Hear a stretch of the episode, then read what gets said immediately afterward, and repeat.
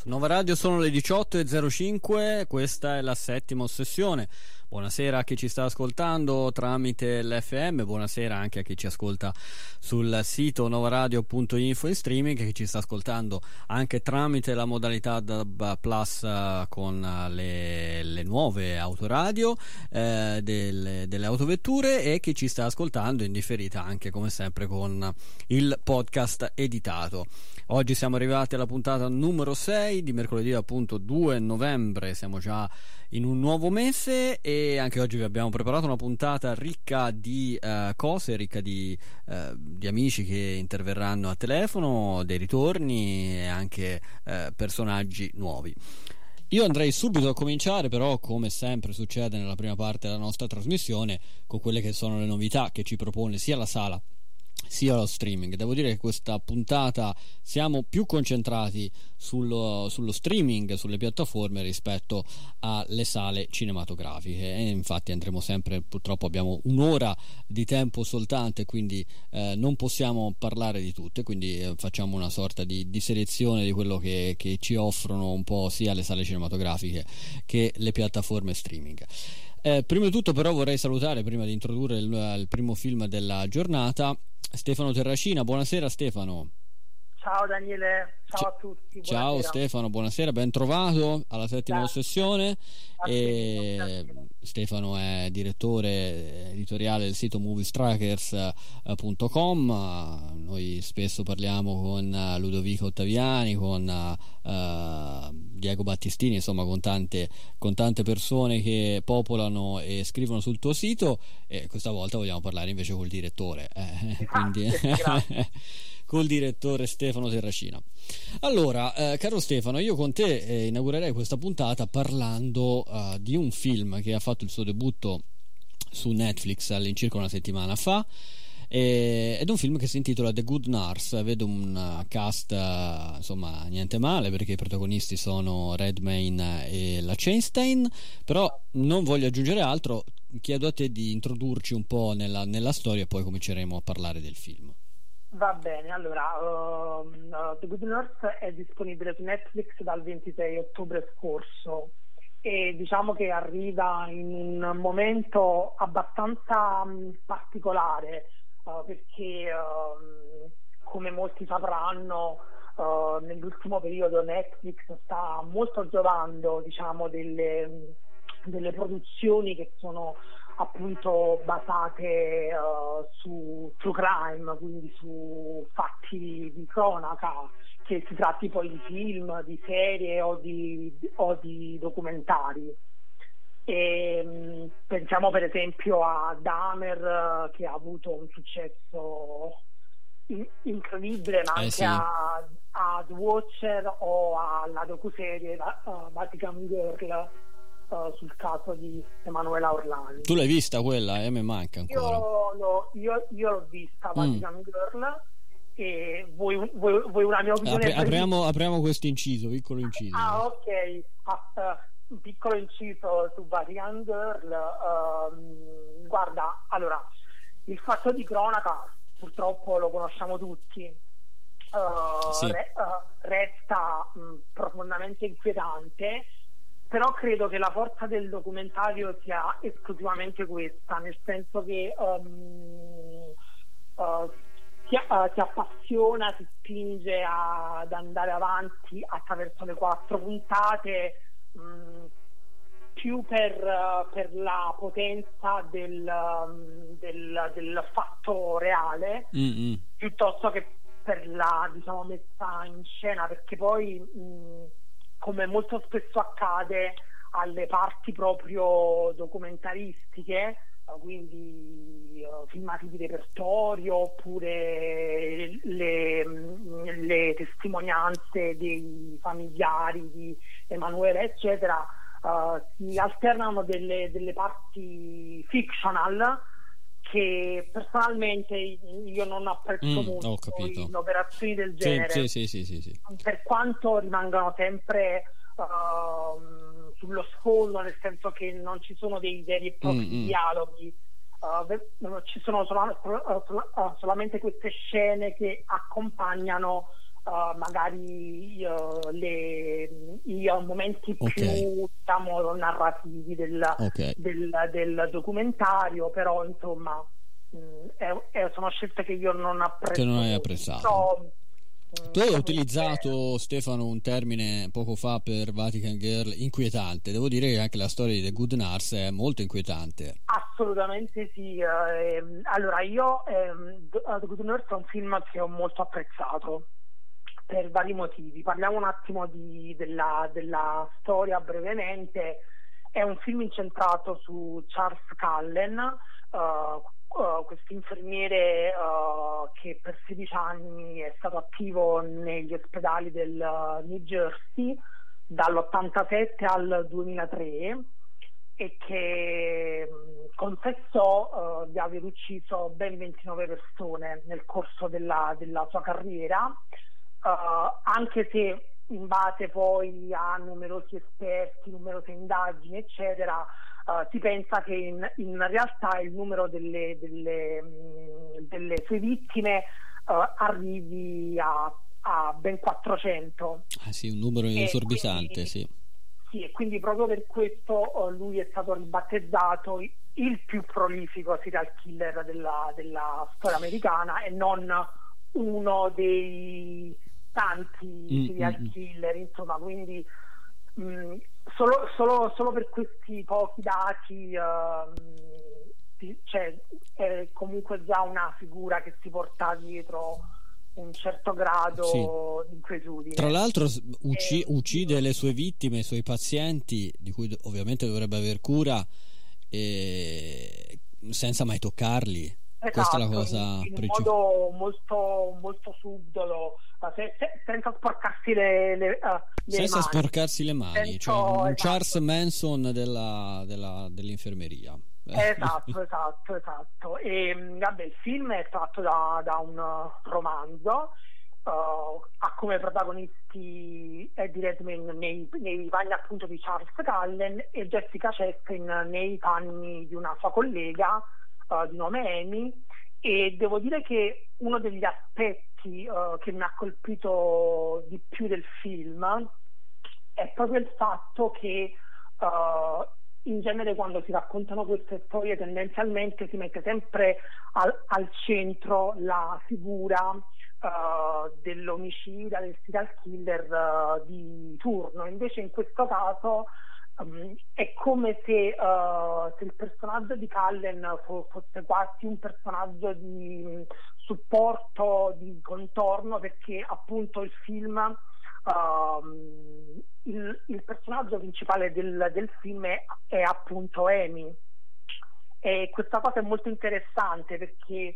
Um, Amy che sarebbe la, la, la, la collega di esatto, Charles personaggio interpretato da Jessica sì, Chastain. Quella che Quindi, diciamo viene che... avvicinata per, per, andare a, poi a beccarlo con le mani nel sacco. Esatto, quindi diciamo che, che, la, che la, storia uh, e anche tutte poi le azioni, uh, questo carattere sfuggente del personaggio di Cullen vengono filtrati tramite appunto quello che accade al, al, personaggio di Jessica Chastain che è appunto questa infermiera che lavora con lui.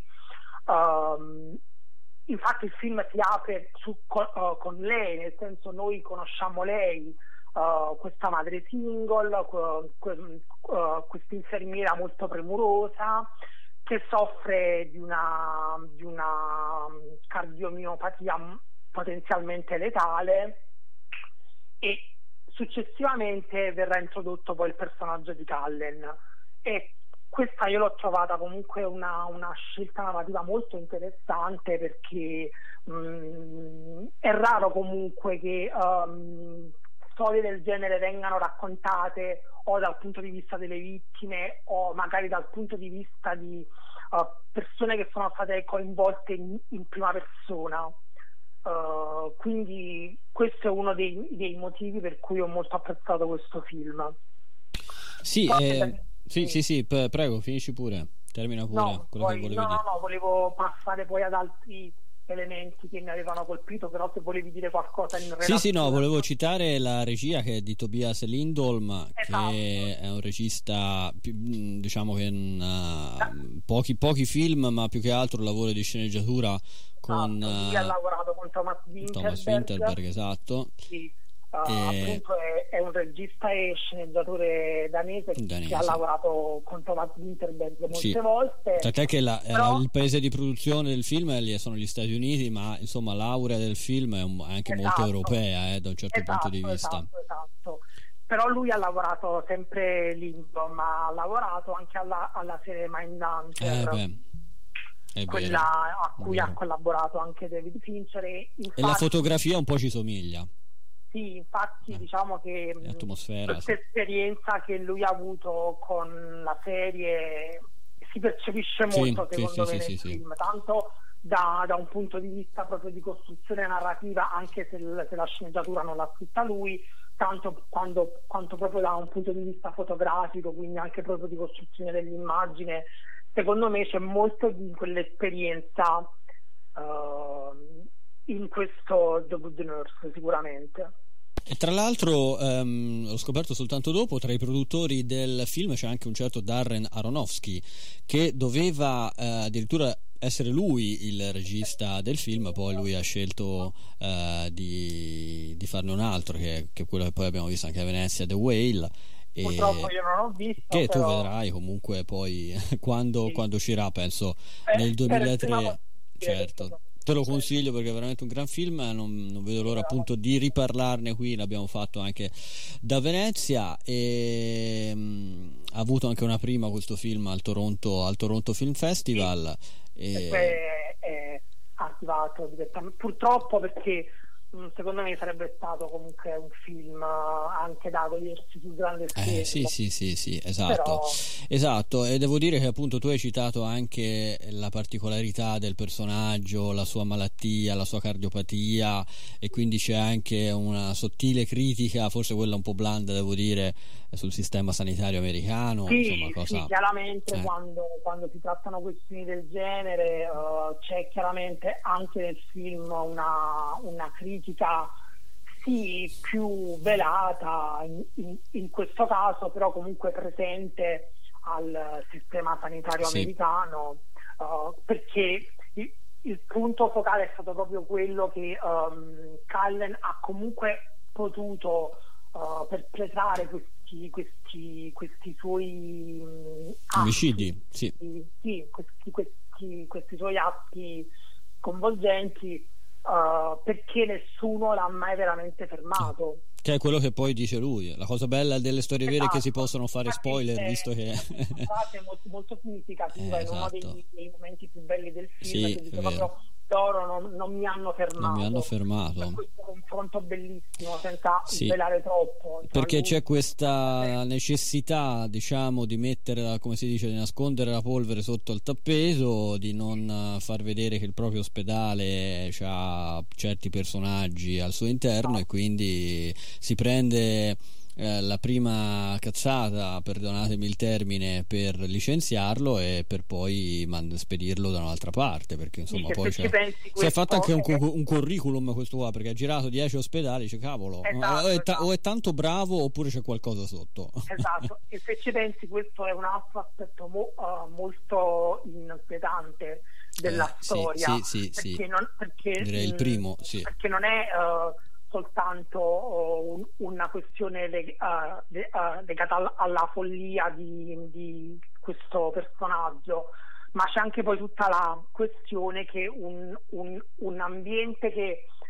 generalmente, tendenzialmente dovrebbe garantirti una certa sicurezza, può invece mettere a rischio la tua vita. Esatto. Quindi diciamo esatto. che ci sono più più elementi inquietanti che si alternano, sì, che si sì. confondono. Assolutamente. Quindi il consiglio di, di, Stefano, in parte anche mio, è quello appunto di vedervi, eh, di, insomma il consiglio appunto è quello di vedervi questo film eh, che trovate appunto su Netflix, The Good Nurse con Eddie Redmayne e Jessica Chastain. Io Stefano ti ringrazio, tu hai scritto anche una recensione, vero, per il tuo sito quindi chiunque la voglia leggere può, può trovarla su Movies Trackers, giusto? Esatto, esatto, sì. Perfetto, Stefano ti ringrazio e magari ci sentiamo in una delle prossime trasmissioni. Magari. Ciao, ciao Stefano, ciao. ciao. Le 18.23 siamo sempre in diretta su Nova Radio. Io vi ricordo che abbiamo anche un uh, numero di WhatsApp che è il 366 1014 e qualora lo vogliate potete anche, anche scriverci.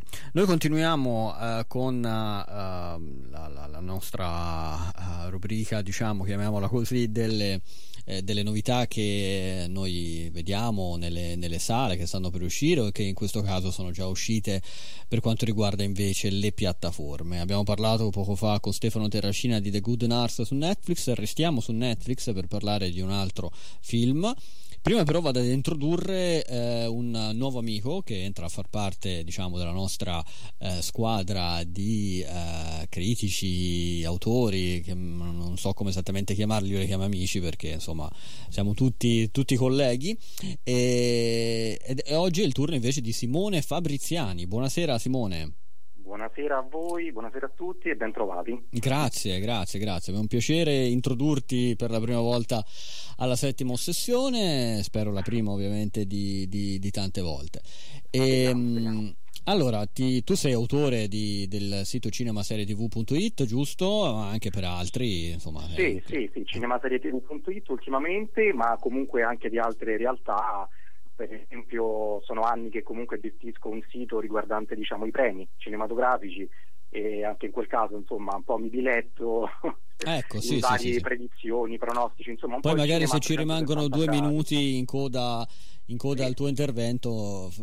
Siamo, siamo, soltanto a novembre, però insomma non è che poi manca così tanto, perché poi la... Ma la... siamo a novembre, ma poi ecco eh. qua che l'anno finisce subito. Eh, l'anno finisce subito, poi i titoli, i titoli, quelli caldi in ottica di premio usciranno soprattutto negli Stati Uniti in questo periodo qua, insomma dicembre-gennaio. Eh, sì. eh, il periodo siamo. caldo è proprio questo. È il periodo questo, caldo. Esatto. E con te invece parliamo, caro Simone, di un film sempre appunto, come ho detto poc'anzi, eh, di Netflix. Eh, Ehm, distribuito da Netflix, credo abbia fatto anche una comparsata e una manciata di sale, se l'ha fatta anche qui in Italia. Sì.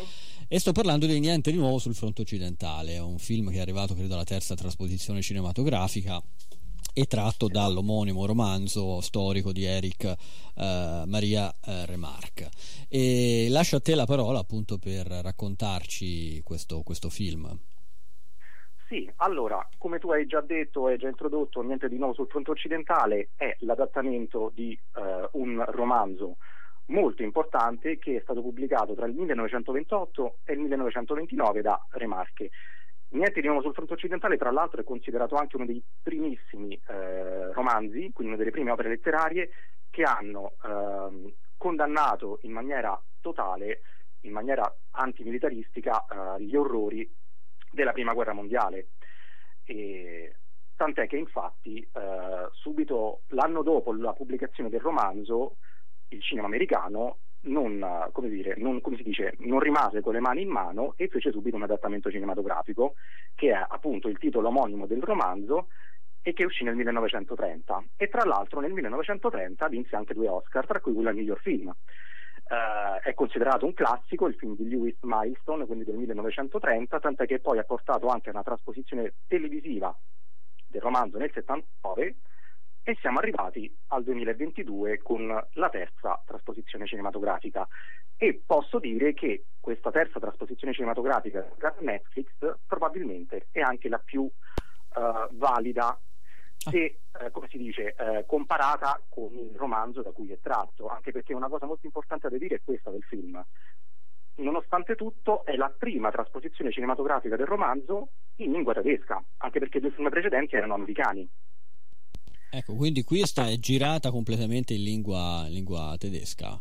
Esattamente, ecco. è un film tedesco, mm. eh, tratto ovviamente da un romanzo tedesco, e forse c'è da dire che era ora che un pochettino questo romanzo così importante, così eh, storico, tornasse un po' a casa propria. A casa, ecco. Esatto, ed effettivamente c'è da dire che eh, ha, il film di Edward Berger non ha tradito le aspettative e nonostante sia già disponibile su Netflix per tutti quanti dal 28 ottobre, quindi per chi ci sta ascoltando lo potete già vedere, ecco, stasera volendo.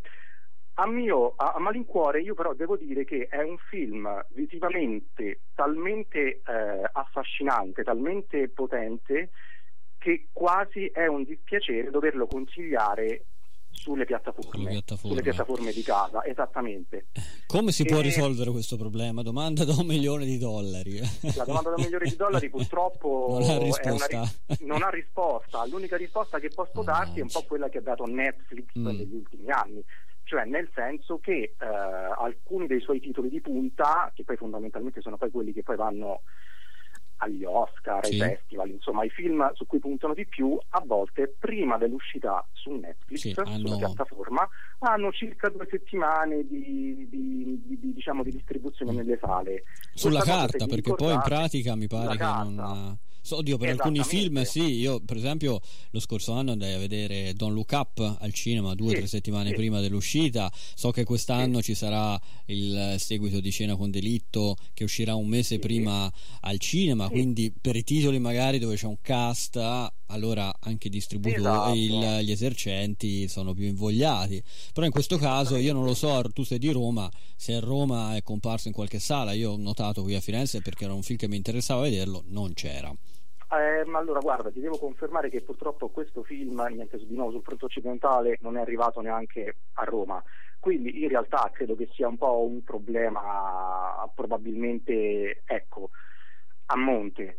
Eh, per esempio quest'anno ti posso confermare che i film di Netflix che arriveranno in sala da noi, e quando dico in sala, e tu lo sai anche meglio di me, insomma non significa tutte le sale d'Italia, ma alcune sale selezionate in Italia, saranno appunto il seguito di Cena con delitto, sarà Pinocchio di Guillermo del Toro e poi sarà l'ultimo film di Ignarritu, Bardo, che arriverà ecco. a dicembre. Questo Bardo, film non è sì. contemplato però nella distribuzione diciamo, mm. cinematografica, quindi lo trovate ormai già. Già su Netflix, quindi potete avere uno schermo, anche la Sky Glass, quella nuova, no? che fanno pubblicità eh, dalla mattina alla sera. Sì. eh, però non è la stessa, ormai lo ripetiamo, no, siamo quattro anni che siamo qua a ripetere che non è la stessa cosa. Quindi... No, non è esattamente mm. la stessa cosa, perché questo film secondo me ha la sua carta vincente nell'apparato tecnico. È secondo me una grandissima ricostruzione delle trincee appunto che hanno costituito purtroppo ecco, le più grandi battaglie della prima guerra mondiale in Europa con un comparto secondo me visivo e anche sonoro eh, non indifferente. Ovviamente sappiamo un po' che un po' tutti i war movie, i film di guerra, hanno sempre insomma, come dire, fatto la sua loro grande figura su un grande schermo. Ecco, questo eh sì. film e questo film purtroppo, ma anche diciamo da una parte per fortuna, perché è un po' il suo, come si dice, il suo fiore nell'occhiello è appunto essere un grandissimo spettacolo cinematografico prima di tutto, oltre che ovviamente un film antimilitarista come lo era il romanzo da cui è tratto, ecco insomma. Un film anche molto lungo, immagino, sarà un, sulle due ore e mezza Beh, circa. Sono due ore e mezza di mm. film, ma sono due ore e mezza di film mm-hmm. talmente intense che giustificate, ecco, insomma, non direi che è un film lungo, direi che è un film lungo il giusto, ecco. Qual è il tuo film di guerra preferito? Non so se sei appassionato di questo genere, dei war movie, come ma, si suol dire, ma c'hai grande... tua, un tuo film che prediligi rispetto eh, agli altri? Guarda, devo dire che non sono un grande appassionato di, di film di guerra, mm. ma comunque li ho sempre ammirati, soprattutto dal punto di vista eh, tecnico. E devo dirti che probabilmente nel mio cuore sono rimasti tre film ecco, mm. del genere. Il primo è senza sicuramente Orizzonti di Gloria di Stanley Kubrick. Ci stavo pensando pro- proprio adesso a questo gioco. Esatto, con cui, tra l'altro, con cui tra l'altro niente di nuovo sul fronte occidentale ha in comune il fatto che è un film dichiaratamente antimilitarista. Eh, eh, insomma, eh, ecco. ecco e poi sempre di Kubrick ti direi Full Metal Jacket degli anni Ottanta. Sì, e, e, ti chiuderei un po' questa, questa, diciamo, questo podio sì. così salvato il soldato Ryan di Steven Spielberg. Ah, ecco. ok, ok. Io ci metterei anche Apocalypse Now se vogliamo. Beh, che dire, che dire. anche Apocalypse Now Però, poco, ecco. c'è poco da aggiungere. Sì, insomma, sì. Ecco. O per esempio anche Platoon di Oliver Stone a me piace moltissimo. Moltissimo, moltissimo, Eh sì, ma io direi anche l'ultimo 1917 di Sam Mendes sarebbe comunque grande, Ah, sì, grande sì, eco. sì, è vero. Sì, vero, sono vero. veramente tanti comunque film del genere che comunque si sono distinti nel Certo, tempo, ecco. assolutamente, sono d'accordo. Quindi il tuo consiglio comunque è quello di ritagliarsi un, un paio d'ore, poco più, per vedere questo, questo film Niente di nuovo sul fronte occidentale. Assolutamente, il mio consiglio è di vederlo assolutamente sia su un piccolo che su un grande schermo e se potete vedetelo su uno schermo il più grande possibile. il più grande ecco. possibile, con un più audio possibile. più, più figo possibile. Eh, eh, sì, lo so che è una, gra- è una richiesta un po', Eh. dice, un po' pretenziosa di questi tempi, però è un grande consiglio spazionato Eh, da, certo. da- che vi, comunque vi, come dire, vi, vi assicuro che visto in un certo modo questo film renderà eh, molto la sua potenza. la sua potenza visiva. Ascolta Simone, io volevo appunto tu hai in apertura detto che hai anche un sito web dedicato alla, alla- alla stagione dei Sì. premi. Eh, Sì. Vogliamo dirlo qual è esattamente? Awards Today. awardstoday.it IT, esattamente. Quindi facciamo, visto che abbiamo mm, 60 secondi scarsi, un, te- telegraficamente una, un- quali sono i titoli già caldi che sono già, già pronti per essere, beh, penso agli Oscar ovviamente, eh, senza parlare poi a, Ah, tutta- no, no, a certo, tutto l'iter, certo. quelli, i film No, no. che sono più caldi per le categorie principali. Certamente. Se ci sono già. Allora, guarda, sì, no, allora, vi, così in brevissimo vi do quattro titoli che sicuramente li ritroveremo nella categoria del miglior film e sono sicuramente The Fablemans di Steven Spielberg, l'ultimo film che racconta la- Mm. l'adolescenza del regista, Sì? Everything Everywhere All at Once, che è questo meraviglioso film sul multiverso con Michelle Yeoh Sì. dai registi di Swiss Army Man, che è un Sì. film già imperdibile, lo trovate già nelle sale italiane, tra l'altro. Esatto, è bellissimo. Vede- m- Esatto, Purtroppo mi sa che già, già la- qualcuno, qualcuno almeno Credo che che non qualcuno c'è più. l'abbia già Ne abbiamo esatto. parlato anche qualche settimana fa in trasmissione, sì, imperdibile. Esatto, esatto, senza però togliere comunque possibilità all'ultimo film di Martin McDonough, che è Gli Ah, spiriti beh. dell'isola, che è Beh. stato presentato a Venezia, bellissimo, meraviglioso. L'hai visto tu? Ma c'eri, pure tu a Venezia? Eh sì, sì, c'era a Venezia. Mannaggia, non ci siamo no. incontrati. Il prossimo Eh, no, anno eh, no. ricordiamocelo. Eh, sì. E poi vi do un piccolo- una piccola preview, probabilmente ritroveremo in tantissime categorie Babylon di Damien Chazelle, il regista di La La Land, Vero, è che vero. arriverà a super bello. gennaio nelle nostre sale. Ho letto che avrà una durata di 3 ore e 20, una cosa del genere. Tre ore, tre ore e dieci minuti, ma le- li attendiamo ugualmente con tanto entusiasmo. Con tanto insomma, entusiasmo, perché insomma poi ricordiamo Chazelle, eh, Eh. il miglior Chazelle, forse First Man, eh, è passato già un po' nel dimenticatoio, ma noi ce lo ricordiamo ecco. ancora Eh, sì, eh, con quella meraviglia di La La Land. Assolutamente sì, non vediamo l'ora. Non vediamo l'ora di vederlo, ma mi sa che quello esce a gennaio inoltrato, mi pare Allora, meno. dovrebbe uscire da noi a, sì, sì, a gennaio Mm. 2023 da noi, Gennaio quindi 2023. attendiamo due mesi e sicura- sicuramente Ma ecco, sì. Come hai detto te, siamo pro- eh, entrati a novembre, mm, già vediamo le luminarie fuori, quindi siamo già a Natale più o meno. ci siamo, ci siamo, siamo Ci arrivati. Caro Simone, io ti ringrazio e ci sentiamo sicuramente, se lo vorrai, in uno dei prossimi appuntamenti qua alla settima sessione. Un saluto, grazie. grazie a. Grazie a te, Grazie a ciao, voi. ciao, ciao, ciao, Ciao, grazie. Eccoci qua ancora in diretta con la settima ossessione. No, mi è capitato di ascoltare il traffico, eh, le notizie e gli aggiornamenti sul traffico. Mi, mi- mi ha fatto ridere la cosa che c'è un, un tasso eh, all- all'altezza di Prato Ovest sull'autostrada. È fantastico. Vabbè, allora torniamo invece a parlare di, di cinema e vado a salutare immediatamente un, un amico e interviene che ogni volta che ha qualche, qualche sua opera pronta inter- ehm, ospitiamo sempre con piacere il regista eh, Federico Micali. Buonasera Federico. Ciao, buonasera a tutti. Ciao, buonasera, ben trovato. Allora, Federico, tu tra poco eh, sarai di scena insieme a tanti altri eh, bei titoli, poi mm, se ci rimane tempo leggeremo anche un po' del programma del Festival dei Popoli, eh, Festival dei Popoli che comincerà il 5 novembre. Eh, tu il 6 novembre eh, alle ore 11 al Cinema La Compagnia, il luogo dove si svolge il Festival dei Popoli anche quest'anno, presenterai il tuo nuovo lavoro che si intitola Le chiavi di una storia, la comunità dell'isolotto.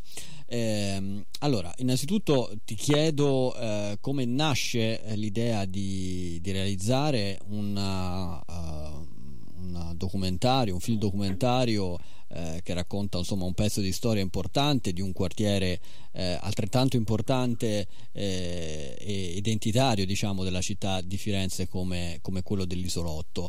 E poi eh, come hai lavorato, se hai lavorato in, in stretto contatto appunto con la comunità dell'isolotto.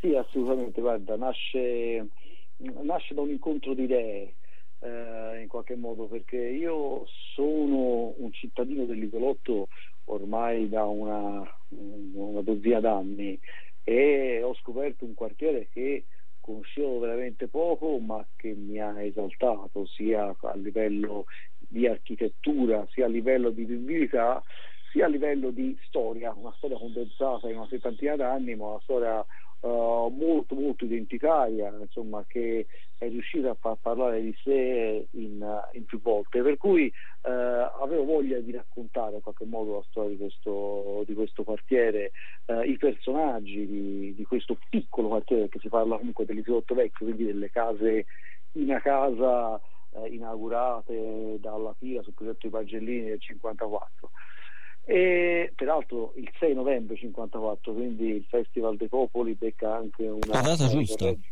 sì, una referenza straordinaria. E, ehm, ecco eh, stavo cercando di capire come volerlo raccontare ero lì che riempivo i cassetti di idee e sicuramente eh, comunque una direttrice importante era quella della, della comunità dell'isolotto eh, che aveva una storia molto interessante che io ho scoperto diciamo, in maniera più a fondo da quando sono all'isolotto, benché non la conoscessi nei, in tutti quei dettagli eh, che invece mi hanno entusiasmato. E la comunità dell'isolotto stessa che ancora eh, è molto molto attiva eh, benché lontana da, da, da quel climax eh, del, del 68 mi ha chiesto di eh, raccontare la loro storia, ma in realtà il progetto iniziale era un progetto eh, diciamo più piccolo, doveva essere più o meno eh, una raccolta di immagini, c'è un archivio molto bello, quindi eh, diciamo un documento più che un documentario. Eh, se non che appunto io oh, li ho conosciuti e ho, ho scoperto delle, delle persone eh, veramente dense di storie da, da, raccontare, per cui piano piano questo che doveva essere un piccolo progetto si è trasformato in un lavoro ben più, più grande, è oltre un anno che ci, che ci sto lavorando e, e fa tesoro da una parte dei racconti di coloro che hanno vissuto questa esperienza di comunità negli ultimi 70 anni e dall'altra di un bellissimo archivio che, che, che esiste lì alle baracche verdi dell'isolotto che raccoglie eh, un sacco di materiale sia audio che video che fotografico, insomma è, è stato un mettere insieme un po' tutte queste cose. All'interno del documentario c'è anche spazio per uh, uh, la figura di, di, Enzo Mazzi, Don Enzo Mazzi, insomma un, un parroco che uh, insomma, nel periodo che va dal 54 al 68, eh, il 68, anno, anno cruciale, ha, ha, ha marcato diciamo, proprio l'identità di, di, quel quartiere, di quel quartiere dove appunto esercitò la sua azione pastorale aderendo anche alle stanze eh, rinnovatrici del, del Concilio Vatica, Vaticano II. Sì, assolutamente, guarda, è una cosa molto strana perché eh, da una parte sicuramente Enzo Mazzi è stato un, uh, un visionario, un precursore, un, assolutamente un rivoluzionario, no? perché eh, con idee di uguaglianza ha sovvertito quelli che erano le, le, gerarchie della Chiesa, andando in maniera molto forte a, a scontrarsi con, con, le gerarchie ecclesiastiche. A me è una cosa che mi fa impazzire, che è una delle cose che mi ha convinto a volerci lavorare, benché io non eh, sia abbastanza distante dalla, dalla Chiesa, è l'idea di aprire la Chiesa, inteso proprio come, come locale, alle assemblee sindacali degli operai della Galileo cioè, si può immaginare anche adesso questa cosa fa, strano, no? pensare a una chiesa dove, si, dove, avviene un'assemblea sindacale e invece nell'idea appunto di uh, remare tutti dalla stessa parte, che sia cattolico o comunista, uh, che è la grossa uh, distinzione che c'era appunto in quegli anni, ecco in realtà uh, le problematiche si affrontano tutte insieme, per cui che vuol dire? Cioè scappiamo da quello che è, parola bellissima, il dominio del sacro per appropriarsi in realtà di quelle che sono pro- la soluzione ai problemi reali ed effettivi. No? Ma facendo questo lui ha fatto un'altra cosa che, che è eh, fondamentale che poi è la cifra di lettura del lavoro che ho fatto di non gestire le cose in maniera verticistica, cioè io sono il prete e voi siete il gregge, ma è fare le cose tutti insieme. Cioè alla fine il, quella che è stata la sua uh, grande operazione è stata quella alla fine di diventare uno dei tanti, cioè lui ha tirato, cioè aveva le idee e, e quindi ha tirato e ha fatto sì di creare comunità, dopodiché si è dissolto in questa comunità Tant'è vero che questo lavoro non parla tanto di Don Mazzi, sì, sicuramente parla di Don Mazzi, ma è la comunità dell'isolotto che si racconta. Tant'è vero che io ho voluto fare un lavoro dove non c'è una voce narrante, perché non c'è un vertice, non c'è un leader, ma è la comunità che eh, si racconta, è un lavoro immenso, te lo puoi immaginare, no? però la comunità certo. che si racconta passandosi la voce in qualche modo, dove il discorso di uno finisce dove inizia il discorso di un altro e quindi è un racconto realmente corale.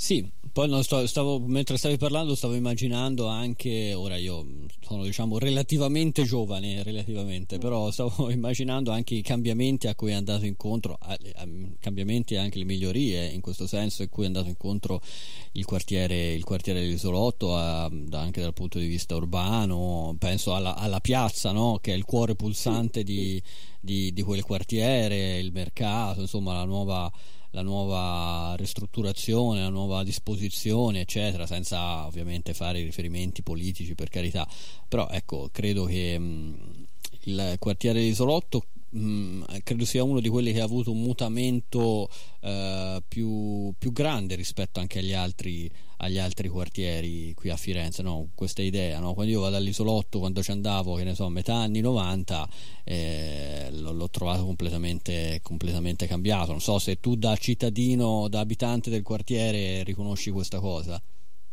Ma dunque, allora, a livello architettonico è cambiata solo la piazza. Sì, cioè, la sì, piazza sì, ha avuto un, un, forte rinnovamento ed è un, rinnovamento comunque sia importante. Uh, io devo dirti che ci vivo da una dozzina d'anni, per cui non so dirti bene quello che ci poteva essere eh, e conoscevo poco il quartiere, quindi non, non sono la persona sì. più indicata uh, per dirti, però Uh, si respira molto bene quello che era il concetto architettonico per cui è stato fatto, ovvero le cascine tra le case, cioè l'idea era quella di fare uh, una città giardino con uh, case popolari, quindi molto semplici, però massimo di due o tre piani immerse nel verde e quindi questo dà una vivibilità mh, con un viale pedonale che lo attraversa, cioè è veramente una, una, zona, una zona bella. E la piazza nel mezzo, la piazza che forse va, va detto perché non eh, tanto pubblico di Nova Radio magari è più giovane o comunque eh, non ha ben presente quello che è successo nel 68 lì, perché nel 68 dopo lo scontro tra uh, Don Mazzi e la gerarchia ecclesiale, eh, diciamo tutta la comunità dell'isolotto, tutto il popolo dell'isolotto, dopo aver occupato la chiesa per qualche mese, si è riversato in piazza e ha iniziato a fare le messe in piazza. Messe che piano piano si sono trasformate in, uh, in assemblee perché sono state svuotate dagli elementi uh, rituali eh, ma sono diventate diciamo, proprio assemblee dove si parlava dei vari problemi del, diciamo, dal Vietnam a, mm, non so, ai fratricidos, a, a quelle che sono insomma, tutte le varie problematiche che, che si affrontavano eh, in quegli anni. Ecco. Quindi eh, è stato sì. per, e fino al 2005-2006 è stata Uh, questo evento è stato portato avanti in piazza e adesso ancora continua ah, nelle baracche verdi, per cui insomma è stato veramente un pezzo, un pezzo importante. Importantissimo. E in qualche modo eh, questo è un evento che io mi sono, ho scoperto con uh, veramente stupore. Eh, vedendo le immagini vedi che all'isolotto nel 68 c'era la stampa di mezzo mondo, c'erano cineoperatori, radio, giornalisti dalle maggiori testate internazionali. Eh, dice, perché che ci facevano all'isolotto?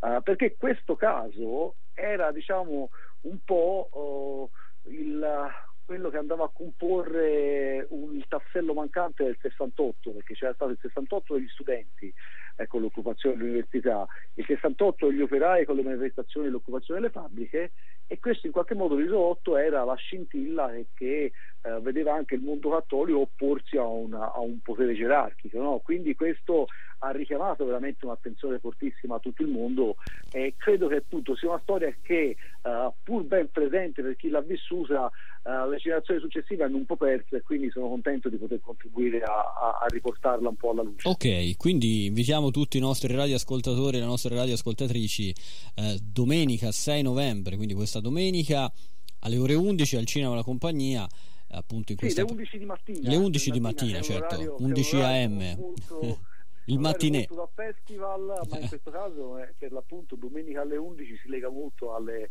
assemblee esatto beh, Tolotto, quindi, insomma, è perfetto come orario è perfetto. al cinema la compagnia in via Cavour a Firenze appunto in occasione eh, del Festival dei Popoli che quest'anno ha un programma molto molto molto interessante Grazie Federico, ci sarà sicuramente modo di riascoltarci in uno dei tuoi prossimi, per i tuoi prossimi lavori. Volentieri, grazie a voi, buona serata. Buona serata. Con grande piacere abbiamo riascoltato qua su Nova Radio la settima sessione i The Cure con Boys Don't Cry, i The Cure che proprio qui a Firenze ieri hanno tenuto un straordinario concerto alla Mandela Forum. E noi siamo arrivati all'ultima parte della nostra trasmissione, sono le 18.53, siamo sempre in diretta, vado a salutare, rimaniamo in Ottica Festival, abbiamo parlato del Festival dei Popoli, ma a breve ci sarà anche un altro festival qui in Toscana, eh, esattamente a Pistoia, però vado a salutare il, un amico, anzi eh, Michele Galardini, buonasera Michele. Ciao, buonasera Daniele, buonasera a tutti gli ascoltatori. Buonasera a te Michele, grazie per essere qua con noi. Fa un certo effetto no? sentire le nostre voci insieme di nuovo dopo dieci anni, perché chi ci sta ascoltando magari non gliene frega niente, ma eh, il cui presente Michele Galardini è, mio, è stato il mio pigmaglione, si può dire.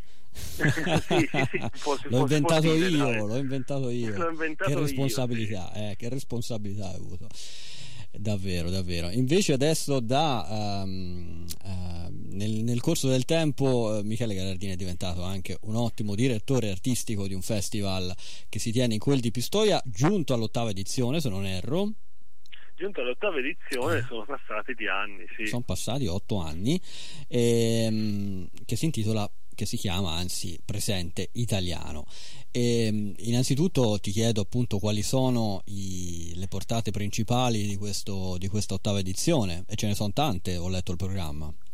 Beh sì, abbiamo un, diciamo, un, ospite di grandissimo rilievo che sono molto felice di avere e che è Enrico Ghezzi, che mm, sarà, diciamo, lui sarà un po' il capobanda di di un gruppo che comprende Aura, sua figlia, Armando Andrea che è il produttore del eh, suo film Gli ultimi giorni dell'umanità che proietteremo domenica 13 e, mm, e lui sarà un po' diciamo mm, non lo so, è un po', è un po emozionante avere, avere Enrico Ghezzi eh, che è stato un pensatore, è eh stato un, eh, uno, uno, che di cinema, di televisione, di audiovisivo, di, di cultura diciamo, ha parlato e ha eh, condizionato anche un po' il dibattito da, dagli anni 80 in avanti, tutti noi ci ricordiamo Blob, tutti noi ci ricordiamo ah, sì. Fuori Orario, tutti noi ci sì. ricordiamo eh, quello, le, le, le, quelle, quelle che sono diventate ormai famose dirette in asincrono in cui, in cui, lui,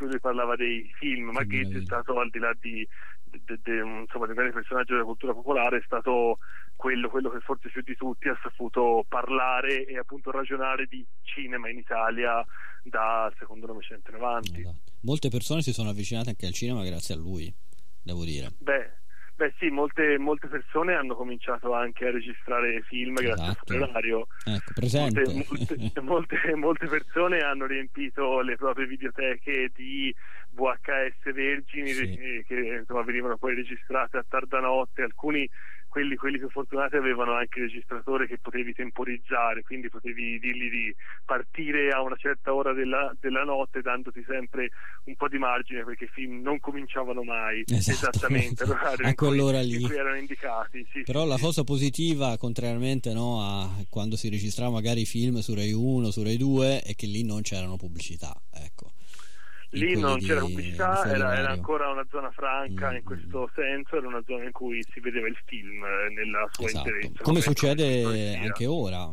adesso su fuori orario, cioè non, il territorio della notte diciamo non è eh, territorio per uh, inser- inserzioni pubblicitarie, diciamo così, quindi si tengono, si tengono larga. In quel caso posso dire per fortuna, ecco. E, quindi questo mh, grande ospite che è Enrico Ghezzi sarà domenica, giusto, hai detto 13. E, sì, sarà domenica 13, scusami, in, sì. in una, doppia, una doppia veste, nel senso la mattina faremo delle letture da, dal suo dal suo ultimo libro che è L'acquario di quello che manca, che è una raccolta ah, sì. biblica di, di scritti ce l'ho, ce l'ho. Di, sulla televisione principalmente, ma in realtà un po' nel corso degli anni sulla vita. Scritti, sì, sì, sì, e, e, poi la sera invece alle 8 saremo in sala per, per il film. Perfetto. A questo invece si affianca anche il uh, programma del concorso, giusto?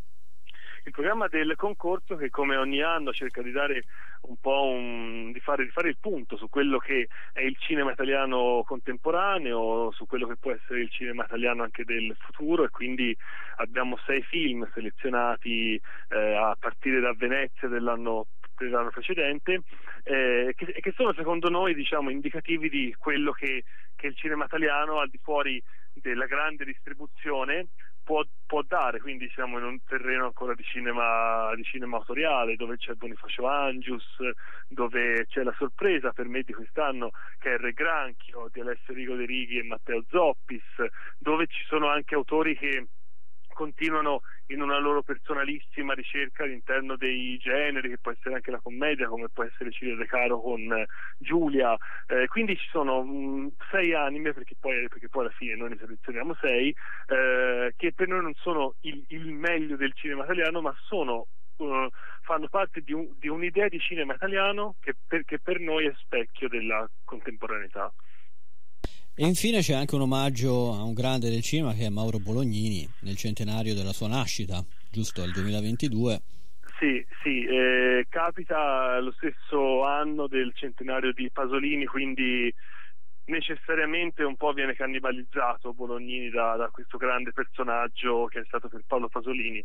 Noi abbiamo cercato di unire le due cose, chiaramente eh, per noi Bolognini ha un significato diverso perché è un regista pistoiese, però abbiamo cercato di eh, parlare anche di Pasolini e quindi sabato mattina faremo un incontro proprio su, su come Pasolini e Bolognini abbiano lavorato insieme, perché poi il... Um, l'omaggio che faremo a Bolognini eh, comprende cinque, cinque, film che sono i cinque film sceneggiati o su soggetto di Pasolini, quindi abbiamo fatto questo, questo, questo tipo di ricerca.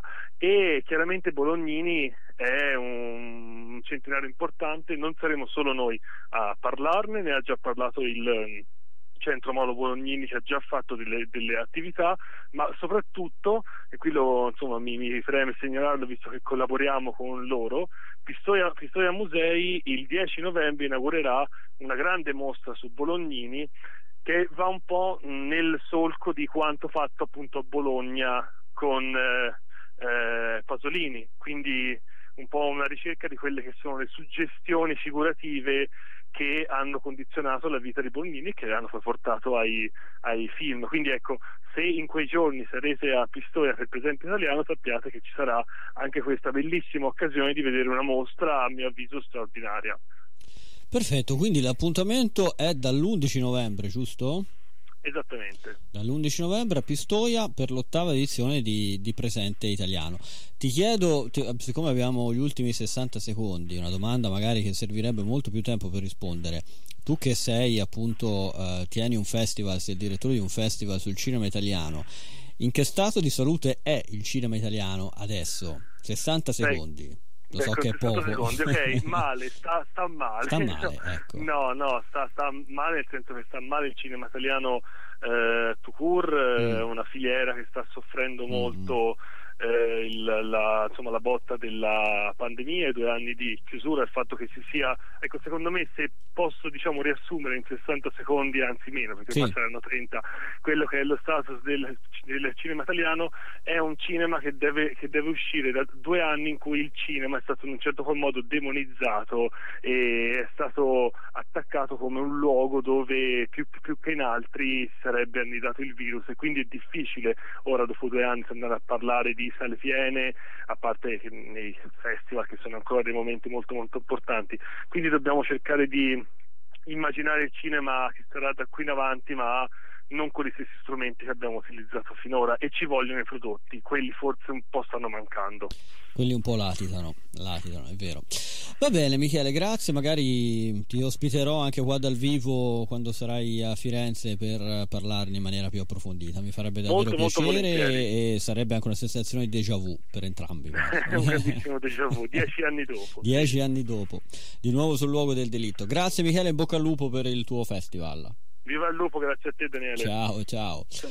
Siamo arrivati in conclusione della nostra trasmissione, sono le 19.03, vi ricordo come sempre il podcast da domani sul sito di Nova Radio, mentre dalla fine settimana anche su Spotify e Amazon. Adesso c'è il giornale radio, io vi auguro una buona serata.